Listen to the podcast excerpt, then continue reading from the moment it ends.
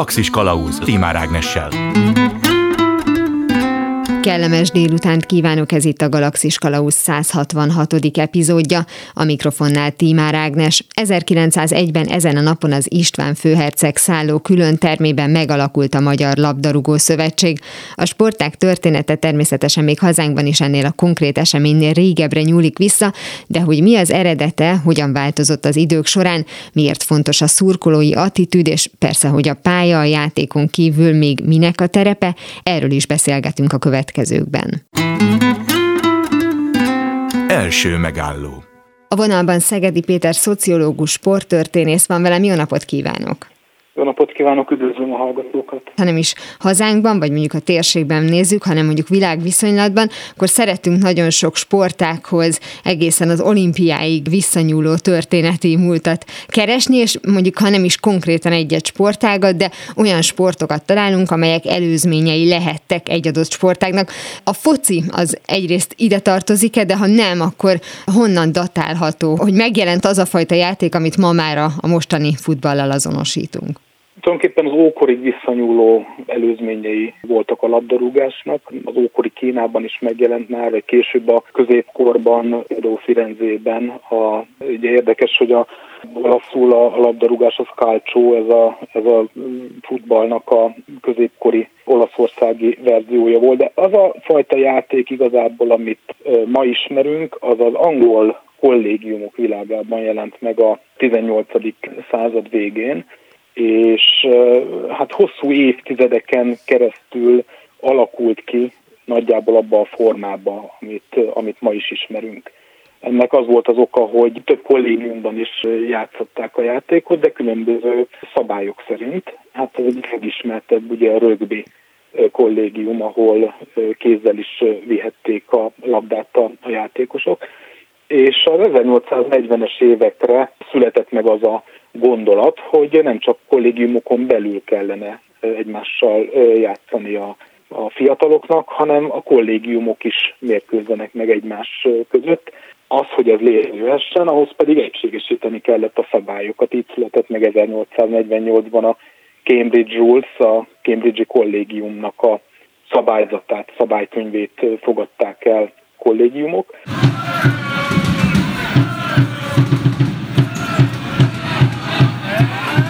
férfiaknak nincsenek céljaik. Így aztán kitalálnak párat és felállítják azokat egy focipálya két végében. Hugh Laurie. Na, témánál vagyunk. Hogy ugorják egy nagyot az időben, 1863-ban alakult meg aztán a, a labdarúgó szövetség. De azért ekkoriban még nem azt a játékot játszották, amit ma ismerünk, tehát például a játékosok azok ugyan kézben nem vihették a labdát, de például érinthették azt kézzel, vagy például olyan volt a szabály, mint amit ma is a rögbiben ismerünk, tehát nem lehetett előre passzolni a játékosoknak a, a játékszer, de mondjuk a labda alakja az ugyanúgy gömb alakú volt, mint most, meghatározták a, a játékosok számát, stb. stb. A 19. század közepén a futballlabda úgy nézett ki, mint a mai röplabda vagy vízilabda, azaz hosszúkás szeletekből varták. Hosszú időn keresztül barna bőrből varrott, a szelepnél fűzővel kötött labdákat használtak. Illetve, hát itt diákokról beszélünk. Ezzel párhuzamosan Anglia északi részén, Sheffield környékén is alakultak munkásklubok, jó részt munkások alkottak klubok, akik megint másfajta szabályrendszer szerint játszottak. És hát idővel a Sheffield és a Cambridge-i szabályokat is össze, össze kellett fésülni, úgyhogy igazából az 1880-as, 90-es évekre beszélhetünk arról, hogy nagyjából olyan, vagy legalábbis nagyon hasonló szabályok szerint játszották a, a labdarúgást, de hát igazából ugye a mai napig változnak a szabályok, de a fő, amikor Magyarországra érkezett a labdarúgás, európai viszonylatban egyébként elég későn, tehát az 1890-es évek második felében kezdtek el rendszeresen futballozni Magyarországon, akkor azért nagyjából már kialakultak a labdarúgásnak a, a szabályai. De hogyha visszamegyünk megint Angliába, ez a bizonyos két iskola, lehet így mondani, a Sheffieldi munkásosztályi és mondjuk a Cambridge-i iskolás diákogé, hát gondolom nem teljesen függetlenül indult el egymás mellett. Hogyan tudtak egymásra hatni? Tehát, hogy az iskolában sem a semmiből találták ki, gondolom a játékot, akkor még az ókori hagyományokra nyúlt vissza mind a két iskola egymástól függetlenül, vagy azért volt mégis valami kapcsolat? Nem, nem, hát azért voltak, ugye Angliában egy népi játék volt a labdázás, hogy nem tudom, hogy ennek valószínűleg különböző neveken is illethették, hát például falvak küzdöttek meg egymással és akkor az egyik falu csapata átvitte a másik faluba a labdát, tehát átrohantak vele. Tehát itt voltak azért távoli, vagy késői hagyományai a labdarúgásnak, és ugye innen, mint egy népi játék szivárgott be a kollégiumok világába, tehát nem a semmiből jött gyakorlatilag.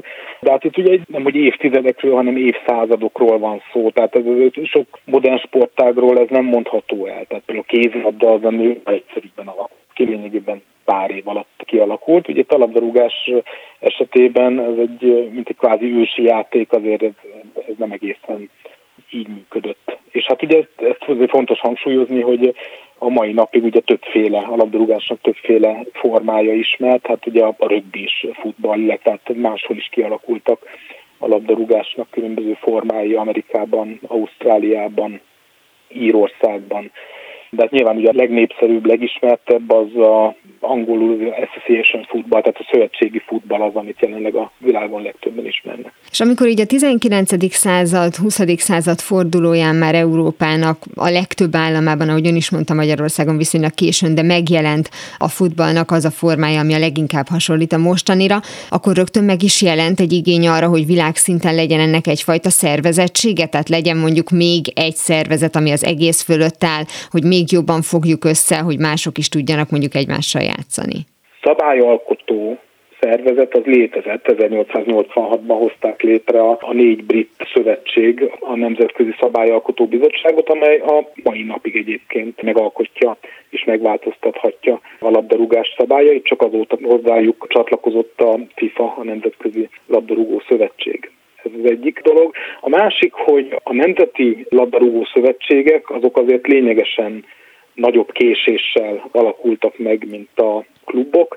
Magyarországon viszonylag egy rövid folyamatról volt szó, Egyébként Magyarországon azért is kezdtek el későn futballozni, mert itt nem éltek britek. Tehát ugye britek voltak azok, akik ezt hát azt kell mondjam, hogy szerte a világon elterjesztették ezt a játékot, Dél-Amerikában, Nyugat-Európában jóval korábban, mint, mint Magyarországon. Tehát britek alapították a nagy klubokat, sok esetben a, a klubok nevéből is kiderül, hogy itt brit alapításúak voltak, tehát Uruguaynak az első labdarúgó klubja az az Albion futballklub volt, Ausztriában a First Vienna, Olaszországban a Genoa, amelyik első hallásra nem tűnik angolosnak, de hát itt a ugye V nélkül, tehát Genoa-ként szerepel a mai napig a klub, amelyik. Genoa-nak az angol neve. Magyarországon itt nem élt jelentős angol kolónia, és ezért másokhoz képest jóval később, és különösen nagy nehézségek árán kezdtek el futballozni, hiszen nem volt minta, nem volt, akkor nem éltek olyan emberek itt, akik jól ismerték volna a szabályokat, vagy könnyen hozathattak volna labdát, tehát igazából 1897-től kezdtek el rendszeresen eleinte a fővárosban futballozni, és ehhez képest viszonylag gyorsan 1901-ben megalakult a labdarúgó szövetség. Tehát miközben Európában már szinte mindenhol futballoztak, ugye a Magyar, a Magyar Labdarúgó Szövetség viszont az az első tízben benne van a kontinensen, amelyik megalakult, tehát viszonylag itt egy gyors alapításról beszélhetünk. Annyira meglepett ezzel, hogy helyileg kellett, hogy mondjuk egy-egy brit ember ott legyen, és elmondja, hogy nekünk ilyen játékunk van, és itt is lehetne ilyet csinálni, hogy nyilván nem volt még annyira fejlett a tömegkommunikáció, de nem volt elég a hallomás alapján való. Tehát ahogy mondjuk nagyon sok fejlesztést adott országban az ott élők a külföldre utazással hozták haza az információt, hogy az nem volt elegendő, attól nem kapott kedvet mondjuk a, a magyar ember, hogy elkezdjen focizni? Nem, ez abszolút nem volt elegendő, tehát ugye a mai fogalmainkhoz képest a relatív a távolságok akkoriban sokkal nagyobbak voltak. És hát azért itt egy nagyon furcsa újdonságról volt szó, hiszen itt a 19. században azért egyáltalán nem volt evidens, hogy felnőtt emberek játszanak. És nem véletlen egyébként, hogy iskolákban kezdett el például inkább. Ahogy Angliában is iskolákban alakult ki a játék, Magyarországon is itt például gimnáziumi tanárok voltak, akik forszírozták ezt. De hát itt ugye azt nem felejtsük, hogy nem csak arról van szó, hogy labdát kellett hozni, hanem meg kellett ismerni a szabályokat is, és azt át kellett adni, ami szintén nem volt egy, egy egyszerű dolog. Ezt jól jelzi egyébként az egyik első próbálkozók egyik 1893-ban Szafka Manó egy Pesti gimnázium tornatanára szerzett egy labdát, és levitte a tornaórára a gyerekeknek játszani. Csak a szabályokat rosszul fordította le, és azért a gyerekek kézzel ütötték a labdát, és csak a kapusok érhettek hozzá lábbal, és hát nem is volt túl népszerű, mentől kezdve viszont feldagott a kezük. Úgyhogy itt ilyen nagyon komoly kihívásokkal kellett küzdeni. Nem mondom, hogy a futball öl, butit és nyomorba dönt, de hogy miatta maradtam vissza a fejlődésben, az biztos. Nick Hornby. Nem már. Vagy egy másik ilyen 1896. november 1-én a törekvés vasútbaláda munkásai kezdtek el a Pékerdőn focizni a mai NTK pálya szomszédságában. Hát ugye megtermett vasutas legények voltak azok, akik csizmában nekiálltak focizni, és hát általában 20 perc után véget szakadt a mérkőzés, mert több, több lábtörés történt. Jó ugye itt teljesen más világban zajlott, ez így nem volt, nem volt semmilyen mint, hát ugye nem volt tévé, nem voltak videó megosztó oldalak, ahol meg lehetett volna nézni, hogy hogy is kell ezt a, ezt a játékot játszani. Ugye ma már ez sokkal egyszerűbben menne, de hát abban az időben azért nem így volt, és hát így lehet azért jól érzékeltetni, mennyire sokat számított, hogy több országban, ahol komolyabb brit kolónia élt, ott azért jóval egyszerűbb volt a kezdet, mint Magyarországon. És akkor még milyen messze vagyunk attól, hogy mondjuk a, a technika olyan kifinomult legyen, hogy ténylegesen legyen különbsége az egyes játékosok vagy az egyes csapatok játéka között, de ugye már a beszélgetésünk elején is kiemelte, hogy fiatalok játszották, most is ugye pont arról beszélgetünk, hogy alapvetően ez a játék jellege miatt is a gyerekek szórakozása volt, tehát tulajdonképpen korábban,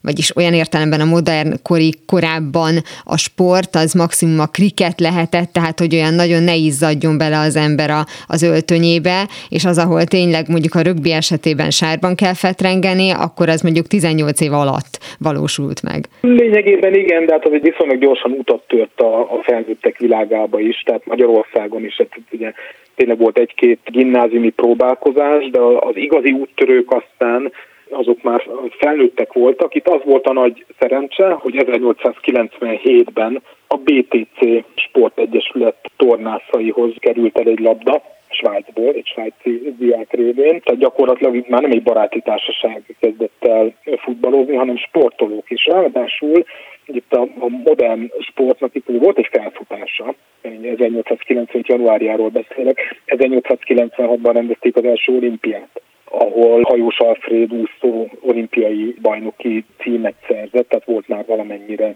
neve. Egyébként ő a BTC versenyzője volt, és első labdarúgóink egyike. Tehát Hajós Alfred nem csak olimpiai bajnoki címet nyert, de öt évvel később már szerepelt Magyarország első válogatott mérkőzésén is. Egyébként is erre a korszakra, a századforduló korszakára jellemző volt, hogy egy ember nagyon gyakran többféle sportágat is űzött, ez volt az ideál, az úgynevezett all-round sportférfiú, aki nem csak egy sportágban jeleskedik, hanem többféle módon edzi testét, és több sportban is igyekszik jól szerepelni. És akkor akik először már a szövetségen belül, tehát már ugye a sportolók közül kerültek ki, ők egyértelműen, hogy úgy mondjam, szakmai szinten, karrier szinten űzték ezt, vagy azért egy jó részük eleve úgy került közel ehhez a sportákhoz, ahogy általában mondjuk a felsőbb osztályokhoz tartozó emberek, tehát inkább hobbiként. Ez egyértelműen hobbi volt. Tehát az, hogy a sportolás, mint hivatás megjelenjen, azért az Angliában már ez működött, meg Skóciában, tehát ott azért a 1880-as évek végétől mindkét országban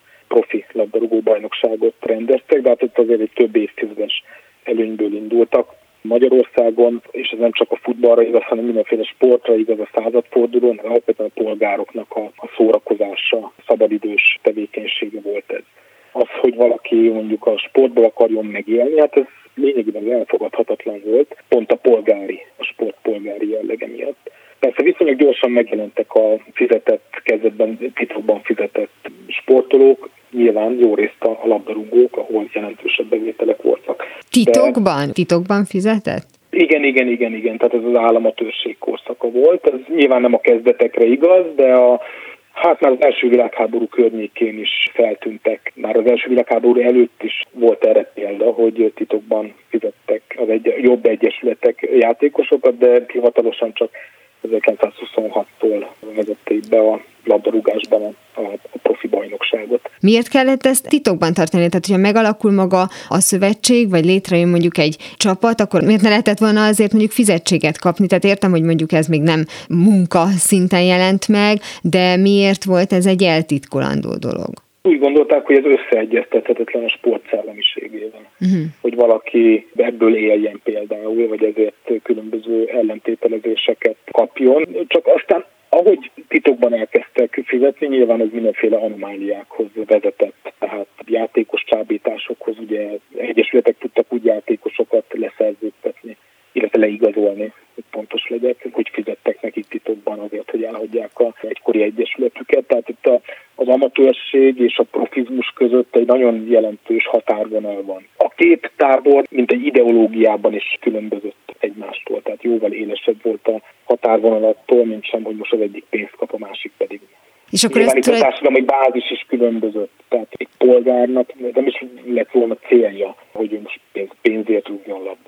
Tehát, hogy nagyon sok elvárást támasztottak az arisztokraták felé, tehát hogyha mondjuk például házasulni akart, akkor az, az anyagiakon túl egyfajta társadalmi megbecsülést is jelentett, és azért, hogyha mondjuk ő a szabad idejében rúgja a bőrt, akkor legfeljebb gondolom legyintettek rá, hogy hát mindenkinek kell valami elfoglaltság, miközben ugye úgy van benne a köztudatban a futball, hogy azért lesz egy szeretett játék, mert ugye olyan társadalmi osztályokból valók is kitörhetnek általa, akiknek egyébként máshogy nincs lehet lehetőségük érvényesülni, de akkor ez egy későbbi történet, gondolom. Ez tehát, egyértelmű, hogy mhm. későbbi. Tehát eleve ugye, aki, aki pénzt kapott ezért, az azért kapta, mert másokat szórakoztatott a játékával, de hát a, a klasszikus amatőr sportfelfogásnak nem az volt a lényeg, hogy valaki más szórakoztasson, hanem hogy a saját testét edze önmagáért, és nem másokért, és ezért volt fontos sokak szemében, hogy amit említettem, a, ez az all-round sportideál, hogy többféle sportot űzön valaki. Tehát aki így gondolt a sportra, hogy fontos mondjuk egy polgárnak, hogy egészséges legyen, többféle módon edze a testét, ott ez föl sem merülhetett, sőt, tehát ez egy káros elfajzásnak tűnt, hogy valaki azért egyáltalán csak egy sportban akar jól, jó lenni, és azért még pénzt is kapjon. Tehát teljesen idegen volt ettől a szellemiségtől. És akkor mikor, illetve hogyan alakulhatott át ez a dolog abba az irányba, hogy esetleg mondjuk polgári származású emberek is csatlakozhattak klubokhoz, részt vettek ilyen játékokban, és esetleg már nem volt titkos ez a fizetés, és már egy karrier lehetőség is megjelent, vagy akár mondjuk felsőbb körökbe tartozó emberek is ezt életvitelszerűen űzhették, és a mennyasszonyuk mondjuk nem lett nagyon dühös. Hát egy hosszú, hosszú folyamat volt, ahogy tömegesen elterjedt a futball. Ugyanez zajlott le Angliában is évtizedekkel korábban, ami mint Magyarországon. Nyilván úgy jelentek meg a kis egzisztenciák is a, a sportolók között. Már a első világháború környékén is így volt. Ugyanakkor egyre több lett a néző, és hát ugye a nézők hozták a bevételt. Tehát, hogy mondjak egy példát, a századforduló még az atlétikai szövetség az egy jóval gazdagabb, tehetősebb szövetség volt, tehát nagyobb egyesületei voltak, mint a labdarúgó szövetségnek, de hát ez gyökeresen megváltozott néhány év múlva, hiszen az atlétikai versenyekre azért nem sokan voltak kíváncsiak, a futballmérkőzésekre, főleg a magyar osztály válogatott mérkőzésekre, viszont akár tízezrek mentek ki, akik hát jelentős jegybevételt hagytak ott, és ugye ennek egy részét lehetett szétosztani a labdarúgók között, akik, mivel ott egyre nagyobb volt a kis egzisztenciáknak az aránya, igényelték is ezt. Viszont ugye ez nem volt hivatalos, tehát ez egy nagyon súlyos anomáliákhoz vezetett, és hát végül hosszú évek vajudása után 1926-ban vezették be hivatalosan is a profi bajnokságot Magyarországon. Ha már itt tartunk, kell egy csapat. Budapest 1924. Minari Kede mosodás egyetlen szenvedélye, a foci. Arról álmodik, hogy csapata a Csaba gyöngye bejusson az első osztályba. A régi idők focia Mándi Iván a Pálya szélén című regénye nyomán készült 1973-ban. És az, hogy a nézők megjelentek, az mennyit változtatott a játék jellegén, kivitelezésén, egyáltalán a, a hozzáálláson? Tehát, hogy ugye azt már korábban mondta, hogy aki sportolt, az azért tette, hogy saját magának mondjuk kellemes pár órát szerezzen, és ebben az esetben viszont gondolom már volt egyfajta változás a fejekben is, tehát aki játszott, az tudta, hogy nézik.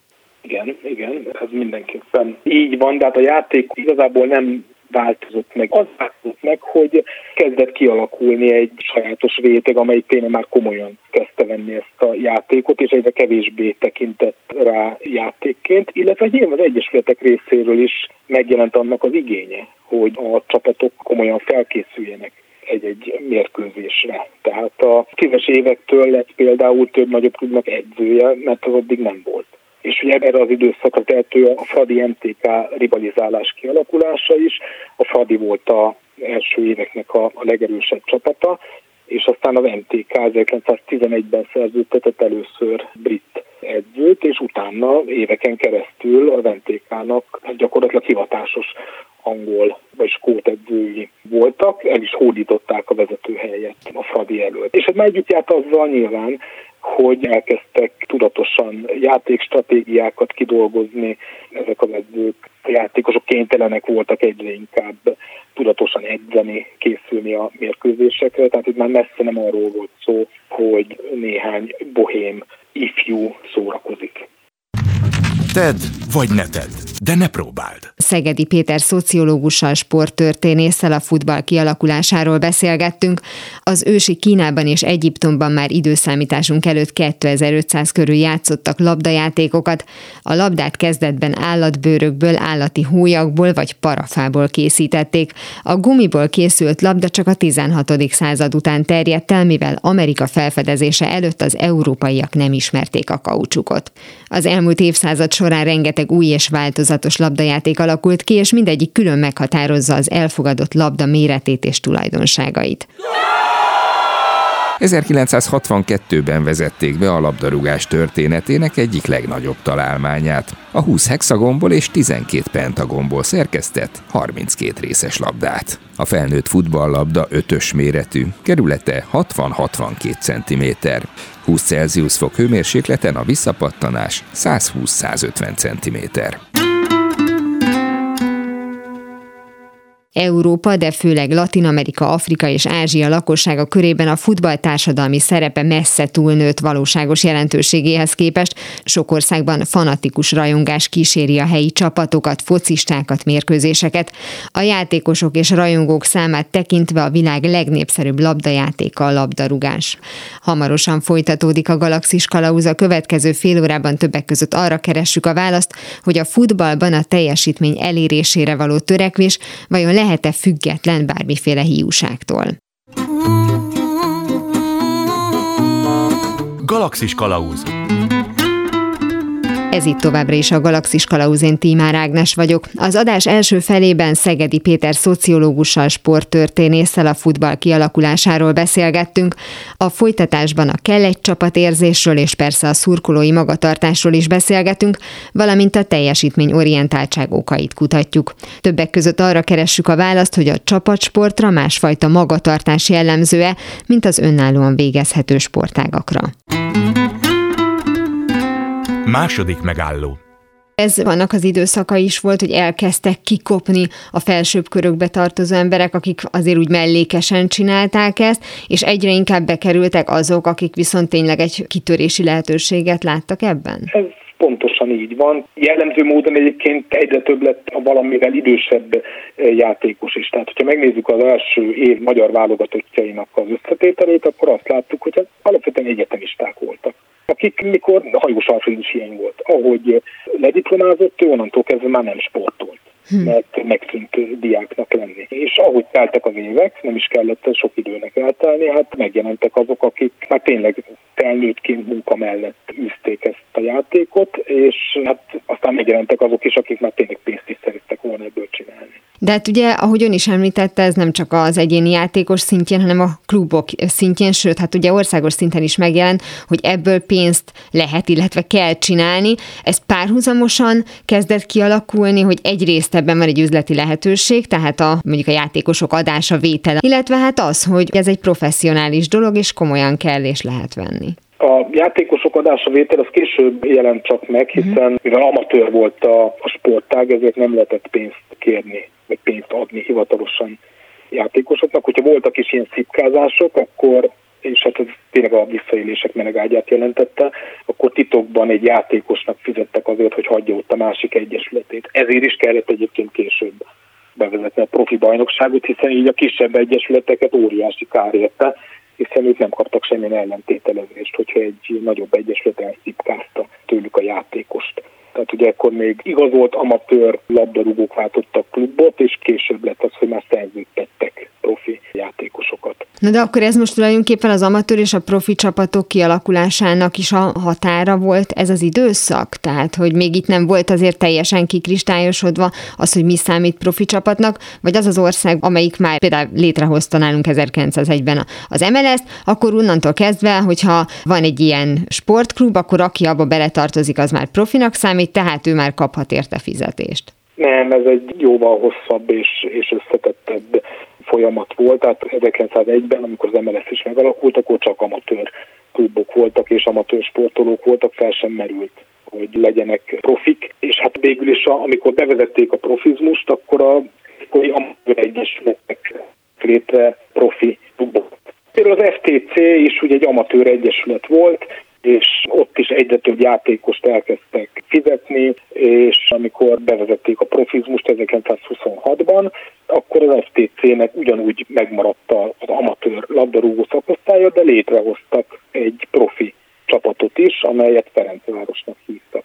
Az MTK-nál ugyanezt történt, volt az amatőr MTK, ők létrehozták a Hungária nevű profi klubot, és onnantól kezdve, 26-tól kezdve mindkét klubnak, meg még számos klubnak volt amatőr labdarúgó csapata, meg profi labdarúgó csapata is. De hát nem ez a századfordulón, amikor az MLS létrejött 1901-ben, akkor még szó nem volt arról, hogy itt profik lehetnének. És még nagyon messze vagyunk itt időben attól, hogy például mondjuk Magyarország létrehozza a maga válogatottját, tehát amikor körülnéz, és azt mondja, hogy akkor itt a legjobbak lesznek csapattól függetlenül, és itt már tényleg profizmusról van szó? Nem, hát ez két különböző dolog a válogatott, meg a profizmus. Tehát a magyar válogatottban is ugye amatőr játékosok szerepeltek negyed századon keresztül. Az egyébként, hogy a szövetség létrejött, egy előfeltétele volt, hogy lehessen válogatott mérkőzést rendezni. Uh. Hiszen a válogatott mérkőzések nem véletlen, hogy általában a ma is a vagy nagyon sok esetben, nem kizárólagosan, nagyon sok esetben a különböző nemzeti válogatottak mezén látható a szövetségnek a címere, hiszen igazából ott nem egy nemzet csapatáról van, hanem egy adott nemzeti labdarúgó szövetségnek a reprezentatív válogatott csapata az. Tehát igazából ugye a válogatott mérkőzések arról szólnak, hogy ezt a, a nemzeti szövetségek küzdenek meg egymással. Addig nem is lehetett egyébként válogatott mérkőzés rendezni, amíg nincsen, nincsenek szövetségek. Egyébként, mivel viszonylag úttörőnek számított Magyarország a szövetségek tekintetében, ez nem tudom, hogy mennyire ismert, de Európában az első olyan válogatott labdarúgó mérkőzést, ahol nem britek szerepeltek, azt 1902-ben azt a magyar és az osztrák válogatott vívta ezt a találkozót. Tehát ezért volt. is volt fontos, hogy mondjuk az MLS létrejöjjön, mert már ezen jár többeknek az agya, hogy egy ilyen különleges rangadóra sor kerülhessen? Itt azért még nem, hiszen a válogatott mérkőzéseknek azért nem volt olyan jelentős hagyománya. Tehát ahogy jeleztem, igazából a 19. században az egész világon kizárólag a brit válogatottak küzdöttek meg egymással. Tehát ennek nem volt sehol semmiféle hagyománya. A szövetség megalakulására igazából több okból volt szükség, ami kulcsfontosságú, hogy bajnokságot lehessen rendezni. Hiszen valakinek azt a bajnokságot meg kell rendeznie, és hát kirendezi, a labdarúgó szövetség rendezi. Amíg nincsen szövetség, addig nincsen bajnokság. És nagyon sok mérkőzést játszottak a 20. század elején, ezért is alakult meg 1901. januárjában a, a labdarúgó szövetség, hogy legyen, aki bajnokságot szervez, aki rendezi a különböző fegyelmi ügyeket, stb. stb. Ez volt az indok. A másik indok pedig az, hogy hát itt ugye olyan egyesületekben rúgták a labdát, ahol nem csak futballoztak, hanem atletizáltak, tornáztak, stb. És ezeknek már volt szövetsége. Magyar Tornász Szövetség is volt, Atlétikai Szövetség is volt, és ezek a szövetségek is szerették volna a felügyeletük alá vonni a, a labdarúgást. Tehát például amikor a MLS megalakult, akkor ott részt vett a közgyűlésen a Magyar Atlétikai Szövetség is, és a képviselőjük az tiltakozott az ellen, hogy az MLS megalakult, mert ők szerették volna a labdarúgó csapatokat is hát irányítani. Tehát, hogy tulajdonképpen itt rögtön kiderült az, hogy ez az egész világon olyan nagy érdeklődésre tart számot, hogy érdemes ennek egy külön szövetséget alakítani, tehát, hogy valóban miért ne tartozhatna mondjuk az atlétikai szövetség alá? Nehéz most így erre válaszolni, nyilván hát önállóak akartak lenni. De akkor azért nagyon, nagyon sokan rúgták már a labdát. Még nem volt annyira népszerű a labdarúgás, mint az atlétika, de azért lehetett látni, hogy igazából jóval nagyobb népszerűségre fog szert tenni.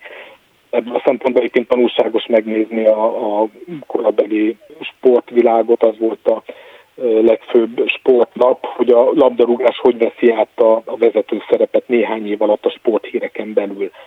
Tehát ugye ott a torna, atlétika, kerékpár volt a, a vezető sport nagyon sokáig, a, a futballról az atlétikai rovatban adtak hírt eleinte, aztán egyre inkább hát meg, megfordultak a szerepek.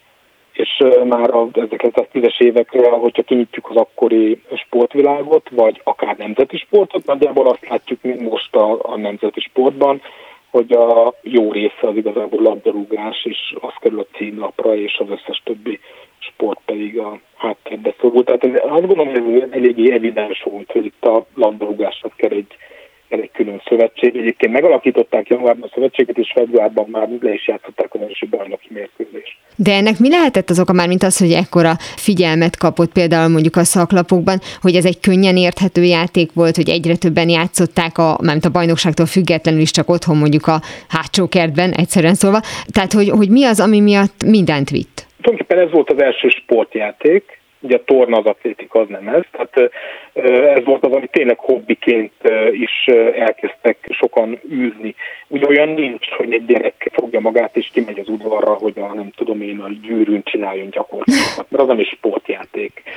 Nem kezd el, nem kezd el egy gyerekek gátfutni sem, tehát is, nem akarok feltétlenül ilyen blőtt példákat említeni, de az erről van szó, hogy igazából ugye itt a sport, és ez volt az első ilyen sportjáték, ami megjelent, illetve elterjedt. A másik pedig, hogy ez volt az első csapatjáték, ahol nem egyszerűen egyes egyének mérik össze erejüket, hanem szimbolikusan közösségek csapnak össze, sok esetben olyan közösségek, amelyek az élet egyéb területein is rivalizálnak. Részben Magyarország mint az NTK Fradi volt ilyen, és hát ami rettentő fontos, az a, az a magyar-osztrák rivalizálás. Tehát itt a szimbolikus összecsapásokról van szó, ami mondjuk az atlétikáról vagy a tornáról kevésbé mondható el hogy itt a, a futballmérkőzéseknek szimbolikus tétje volt, olyan tétek voltak, amelyek igazából a sporton túlmutattak, tehát a sportvilágán kívülről érkeztek. Tehát nem véletlen, hogy itt Magyarországon olyan népszerű tudott lenni a, a sportág, hiszen itt volt egy, volt egy elképesztően nagy ellenfél, ugye Ausztria, de hát nem a sportból jött ez, a, ez az ellentét, hanem a, hanem a politika világából. Ugyanez volt a briteknél, ahol az angol-skót ellentét volt az, amelyik nagyban egy, egy jelentős hajtóerőt jelentett a, a sportágnak. Egyébként ennek egy nagyon szép példája, hogy az 1910-es évekre ezekben az országokban jártak a legtöbben válogatott mérkőzésekre, tehát az angol, skót és a magyar-osztrák voltak azok a válogatott mérkőzések, amelyik a legtöbb embert vonzották, de nem, a, tehát nem, a, nem Londonban jártak igazán sokan ezekre a meccsekre, hanem Glasgow-ban, és nem Bécsben vonzott igazán sok embert, a magyar-osztrák sem, hanem Budapesten. Tehát ugye ezek a összecsapások mindig azok számára fontosabbak, akik a e, másfajta relációban elnyomottnak gondolják magukat. Tehát a magyaroszták az a magyaroknak volt igazán fontos, a skót angol meg a skótoknak igazán mm. fontos, hiszen ők voltak azok, akik, akik hát egyfajta úgy érezhették, hogy kapnak egyfajta ellentételezést, hogyha nyernek, azért, amit egyébként az élet más területén elszenvednek. De hát ugye ezt akár mondjuk a 6-3 idején is láthatjuk, pedig az már bőven későbbi, tehát a Dávid Góliát küzdelmekben az ember egy kicsit úgy érzi, hogy akkor valamiben meg tudtuk mutatni, de mikor tudott ez átalakulni, vagy, vagy akár mondjuk minek a hatására, hogy tényleg azt mondták, hogy akkor engedjük el ezeket a személyes konfliktusokat, és akkor nézzük meg tényleg azt, hogy egyik nemzet a másikkal, a viszonyától függetlenül hogyan tud egymással megküzdeni. Tehát mikor jött el az a pont, amikor már nem feltétlenül mondjuk a politikai háttér határozta meg, hogy mely csapat játszon melyikkel, tehát hogy nem azt akarták bemutatni egymásnak, hogy le tudja győzni mondjuk a kisebb a nagyobbat. Hát nyilván nem csak magyar-osztrák mérkőzéseket rendeztek, tehát azért az, hogy más, más ellen, mikor ezek is domináltak nagyon sokáig, hanem nyilván más ellenfelekkel is megküzdöttünk, de hát itt igazából ugye ez a szurkolók szempontjából fontos, és azért nagyon másfajta mérkőzéseken is nyilván megjelentek ezek a, ezek a, ezek a szimbolikus küzdelmek, tehát később mondjuk egy magyar, ugye Trianon után egy, egy magyar cseh mérkőzésen is nyilván ez egy másfajta szempont jelent meg említette a 6-3-at, ott a szurkolók szempontjából ugyan nem, de hát a sportvezetés szempontjából nyilván ott egy, ott egy hatalmas tét volt, hogy megmutatni a szocialista rendnek a felsőbbrendűségét a kapitalizmushoz képest, hogy hogy kell tudjuk győzni az angolokat. Tehát ezek folyamatosan változtak, ezek a tétek, ezek a szimbolikus tétek, amellett, hogy nyilván hát nem csak ezek uralták sosem a labdarúgás világát, tehát az, hogy most hogy játszottunk, mondjuk hogy szerepelt a, a magyar válogatott a brazil válogatott ellen mondjuk az az 54-es világbajnokságon, vagy bármikor máskor, ott nyilván nem volt ilyen szimbolikus tét, ott egyszerűen a két vezető világ futballhatalom csapott össze, tehát ott, ott csak sportbeli tétje volt igazából ennek a mérkőzésnek. Ez mindig is így volt. Nyilván, ahogy telik az idő, és ahogy megjelenik a, a média, a médiának egyre nagyobb lett a súlya, egyre inkább elhalványulnak ezek a tétek amelyek a labdarúgásban így megjelentek, ezek a szimbolikus tétek. Említette ugye a szurkolói magatartás vagy hozzáállást, ami azért befolyásolja tulajdonképpen ezt, hogy miért lesz fontos, hogy melyik csapat melyikkel játszik, és az említett Ausztria-Magyarország rangadónál érthető volt, hogy persze ott van mondjuk a, a magyar néző szempontjából egy ilyen várakozás, hogy a magyarok nyerjenek, de miért lesz aztán később fontos az, hogy egy magyar néző megnézze azt, hogy a spanyolok a németekkel játszanak? Nyilván a mondjuk a spanyol-német meccset azt nagyon egészen a 21. századig azt egy magyar néző azt tulajdonképpen csak egy Európa bajnokságon vagy egy világbajnokságon láthatott, ahol ráadásul sok esetben ugye a magyar csapat is szerepelt. Később aztán nyilván egyre, tehát főleg most itt az elmúlt egy-két évtizedben már hát mindenféle meccshez hozzá lehet jutni. Tehát amikor itt ilyen szimbolikus tétekről beszélek, meg ilyen nagyon komoly dolgokról, azért nem szabad elfelejteni, hogy ez mégiscsak egy játék, és önmagában is érdekes lehet akár egy, akár egy német-spanyol mérkőzés, vagy bármilyen más mérkőzés is, és nem kell feltétlenül minden esetben ilyen szimbolikus téteket keresni. Én ezt azért tartottam fontosnak, mert az, hogy így, hogy ennyire népszerűvé tudott válni a labdarúgás, annak viszont ez volt az alapja. Utána pedig hát nyilván azért egy idő után azért már saját, saját utat járt, hogy így mondjam. Tehát tényleg érdekes lehet egy, egy, egy spanyol-német mérkőzés is mindenféle tét nélkül, akár egy magyar, vagy egy, nem tudom, üzbegisztáni nézőnek is. A szurkolói attitűd, amiről már ugye beszéltünk az imént is, az mennyit alakult ez alatt az idő alatt? Az alapja az lényegében ugyanaz volt, csak mondjuk esetleg a hevessége változott? Tehát, hogy most elég a 80-as éveknek a főleg Nagy-Britanniában tapasztalt túlkapásaira gondolni, de hát mondjuk a már említett 6-3-ra is, és az ön által is említett ugye szimbolikus tartalmára, de tulajdonképpen a, a szurkolók részéről az a fajta jó értelembe vett nacionalizmus, ami kíséri mondjuk egy európai megmérettetés figyelemmel kísérését, az egy bizonyos pontig teljesen normális és elvárható, és van egy pont, amikor már nem, és hogyha ez meghatározható, akkor a történelemben volt egy olyan időszak, amikor láttuk, hogy na hát e- ez az a pont, ahol átfordult, és már megint másról szól mondjuk a foci. Hát ez nehéz így, hogy lettek volna ilyen pontok. Az, hogy most egy, egyébként egy szurkoló azonosul a csapattal, tényleg egy, alap, egy alapvető kérdés a, a csapati játék jellege ennek. Tehát, és nem feltétlenül kell mondjuk egy, egy világbajnokságon vagy egy Európa bajnokságon sem ahhoz mondjuk egy magyar csapat, hogy, hogy egy, egy magyar szurkolónak legyenek kedvenc csapatai, és ott sok esetben az országhoz fűződő viszony az, ami, ami ezt meghatározhatja. Tehát itt azért egy jóval, jóval bonyolultabb összefüggés rendszerről van szó. Egyébként az erőszak az pedig hát az szint az mindig is jelen volt. Tehát már a 10-20-as években is Magyarországon is nagyon komoly erőszakos incidensek voltak a, a mérkőzéseken, tehát az nem egy újszerű jelenség. Ha már itt tartunk, a futball durva játék. Nem azért, mert rugdosnak és az fáj, hanem mert csak a győztesnek van igaza, és aki vesztett, az nem tudja megvédeni magát. Eszterházi Péter. Az pedig, hogy bizonyos szempontból a közélet vagy a politika is helyet kap a, a pályán, akkor ezek szerint, és most nem akarok aktuál politizálni, de hát nyilván látunk a híradásokban olyan eseményeket, ahol egy meccs előtt, közben, után valamiféle reakció érkezik egy közéleti eseményre, akkor ezek szerint ez ugyanúgy jelen volt száz évvel korábban is, amikor okkal mérkőzött meg egymással Ausztria és Magyarország. Hát magán a mérkőzésen nem, nem feltétlenül jelentek meg, meg ilyenek, de hát mondjuk a, a sajtóban, a sajtóban ott, ott, ott, ott egyértelműen megjelent. Tehát az például, amikor mondok egy példát, 1927-ben a magyar válogatott 13 éve legyőzte Franciaországot, meg a magyar sajtóban az egyértelműen úgy jelent meg, hogy ez egy válaszcsapás volt Trianonért.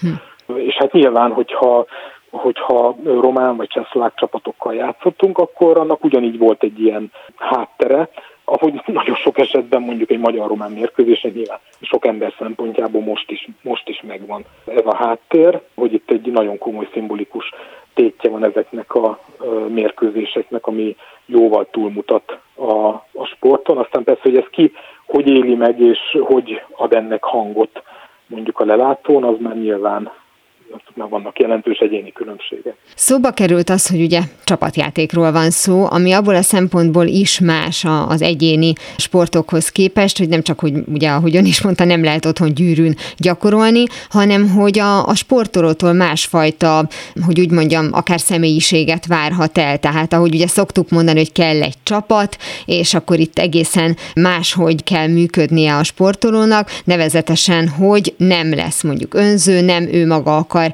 előtérbe kerülni, hanem tudja, hogy hát passzolni kell ahhoz, hogy mondjuk abból gól legyen. Ennek ellenére például mondjuk a futball, és itt most, mint szociológust kérdezem, hordoz magában egy olyan fajta hiúsági faktort, ami akár mondjuk az ókori olimpiáig vissza vezethető, hogy mégiscsak az ember azért is játszik, hogy megmutassa, hogy, hogy miben jó.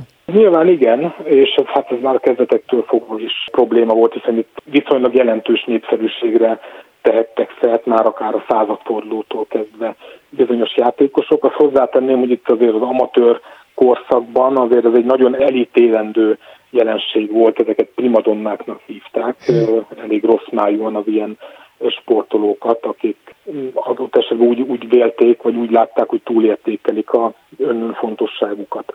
Tehát azért itt ez megjelent. Nyilván nagyon sokat számított az, az elmúlt években a, a megjelent pénz vagy a médiának a szerepe az, hogy egyes sztárokat mondjuk reklámokban szerepeltetnek, ami, ami hát még inkább hozzájárulhat ahhoz a sztárkultuszhoz, ami egykor teljesen is, azért alapvetően ismeretlen volt, nem csak a labdarúgásban, hanem a sportvilágában is általában. Ha már itt tartunk, 2003-ban és 2004-ben David Beckham nevére googliztak rá a legtöbbször sporttémakörben. Beckham nem ritkán a királyi udvar rendezvényeinek vendége, habár korábban még alsónadrágot is reklámoztak vele. Tehát akkor az, ami elítélt volt egy időben, az ma már nem, hogy teljesen természetes, hanem a sikernek a, a mérőfoka, még akár a futballon belül is. Hát ezt nem, én azt gondolom, hogy nyilván embertől függ, hogy ezt ki, ki hogy látja. Nekem személy szerint ez egyáltalán nem szimpatikus, hogy bizonyos játékosokat így, így kiemelnek, de hát ez, ez kinek, kinek mi kinek mi tetszik, és hát ez hozzátartozik a futballhoz jelenleg, illetve hát általában az élsporthoz is. Nagyon szépen köszönöm Szegedi Péter szociológusnak, sporttörténésznek, hogy mindenről beszélgetett velem. Én köszönöm a lehetőséget. A végtelenbe és tovább. Arról már beszélgettünk a mai adásban, hogy Nagy-Britannia az otthona a labdarúgásnak, de konkrétan az első női labdarúgó mérkőzést is 1895. március 23-án Londonban rendezték. A női futball elterjedésére ugyanakkor az első világháborúig kellett várni, ahogy sok területen, ugye fociban is akkor próbálhatták ki magukat a nők, amikor a férfiakra épp máshol volt szükség. Mivel hamar kiderült, hogy a gyárakban tudják őket helyettesíteni, felmerült, miért ne vehetnék a nők a férfiak helyét a focipályán is. A Dick Kerr Co. nevű lőszergyár egyik munkatársa, Grace Sibert jótékonysági mérkőzés szervezett a gyár női csapatának részvételével, hogy segíthessenek a sebesültek, hadiárvák és hadiözvegyek sorsán. A mérkőzésre, melyre 1917 karácsonyán került sor, mindenki meglepetésére tízezer ember váltott jegyet. Mára ennyi volt a Galaxis Kalauz, jövő héten ugyanekkor találkozunk. Hamarosan archívumunkból visszahallgathatják a mai adást is, valamint most már podcast formában is elérhető a műsor. A Rádió és a Galaxis Kalauz Facebook oldalán további érdekességeket találnak, illetve ha még nem tették, iratkozzanak fel YouTube csatornánkra. Köszöni a figyelmüket a szerkesztő műsorvezető Tímár Ágnes. Viszont hallásra! Viszlát, és kösz a halakat! Ez volt a Galaxis Kalauz. Timár Ágnes műsorát hallották.